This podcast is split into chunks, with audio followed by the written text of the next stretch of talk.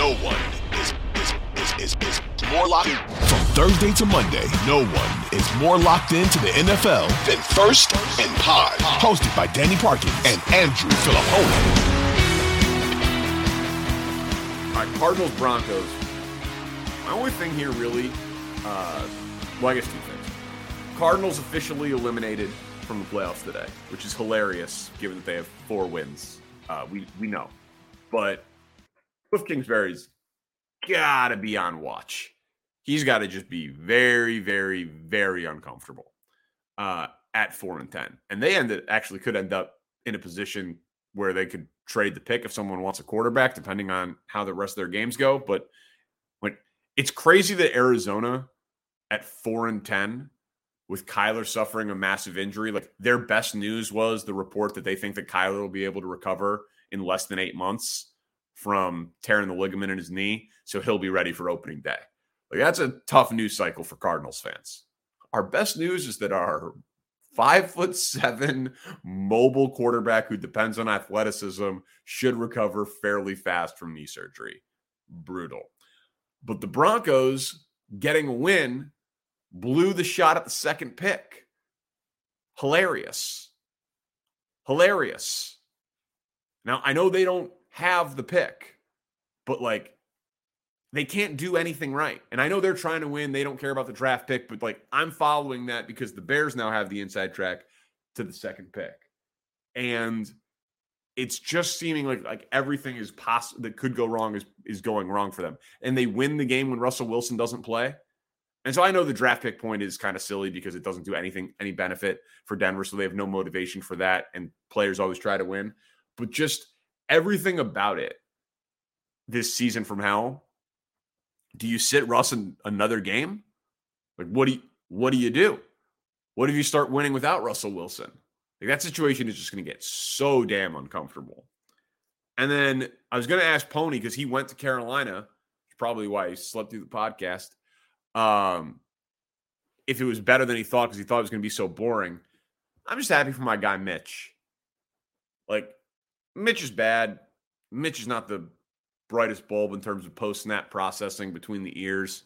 He's going to still run out of bounds instead of throwing it away. Like he, you know, he's not special, but he orchestrated three long, sustained touchdown drives. You know, he didn't crack 185 passing yards in the game, but he knows that he got that start.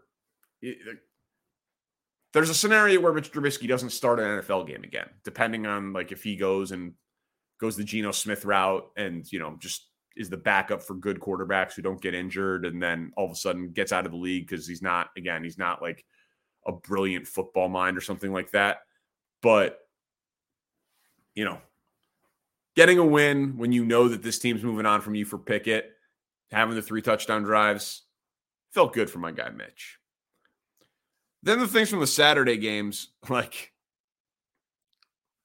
gotta say, uh, didn't feel great for Deshaun Watson. One is Cleveland debut, whatever. He scored 13 points. We'll see you next year. Like the Browns are irrelevant until next year. Kirk Cousins having the biggest comeback in NFL history is hilarious because I think it's weird that Kirk Cousins still gets hit with the primetime Kirk Cousins stuff as if people don't remember that he played that playoff game against the Saints and had that unbelievable fourth quarter throw to Adam Thielen where he caught it inside the five yard line.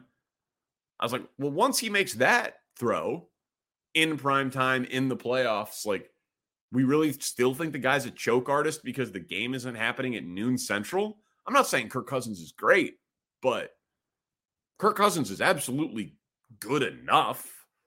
Like you don't want him as your franchise quarterback. He's not a top 10 quarterback, but he's good enough to be a starting quarterback. He's good enough to get paid. And if everything around him was right, he could get hot. He could win. He could go on a Joe Flacco, Eli Manning type of run.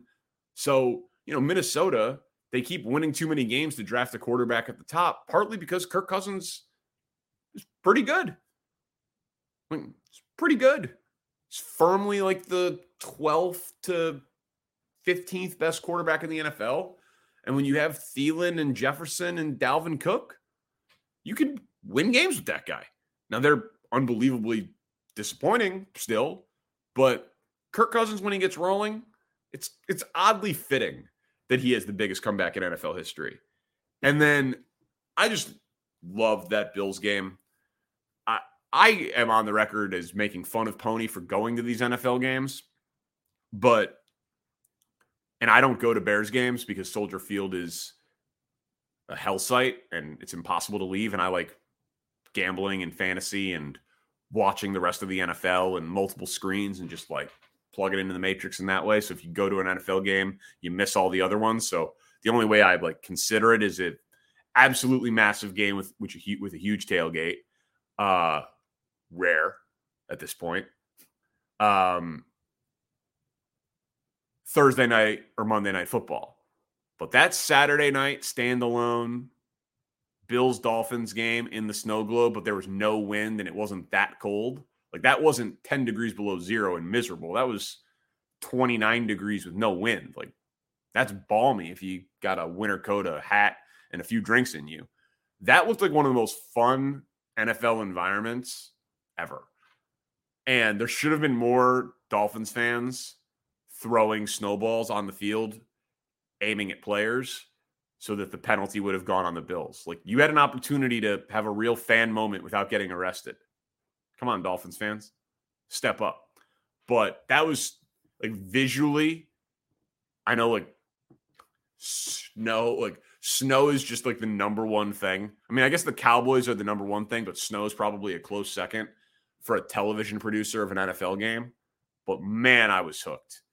That was great sports theater. Absolutely fantastic sports theater.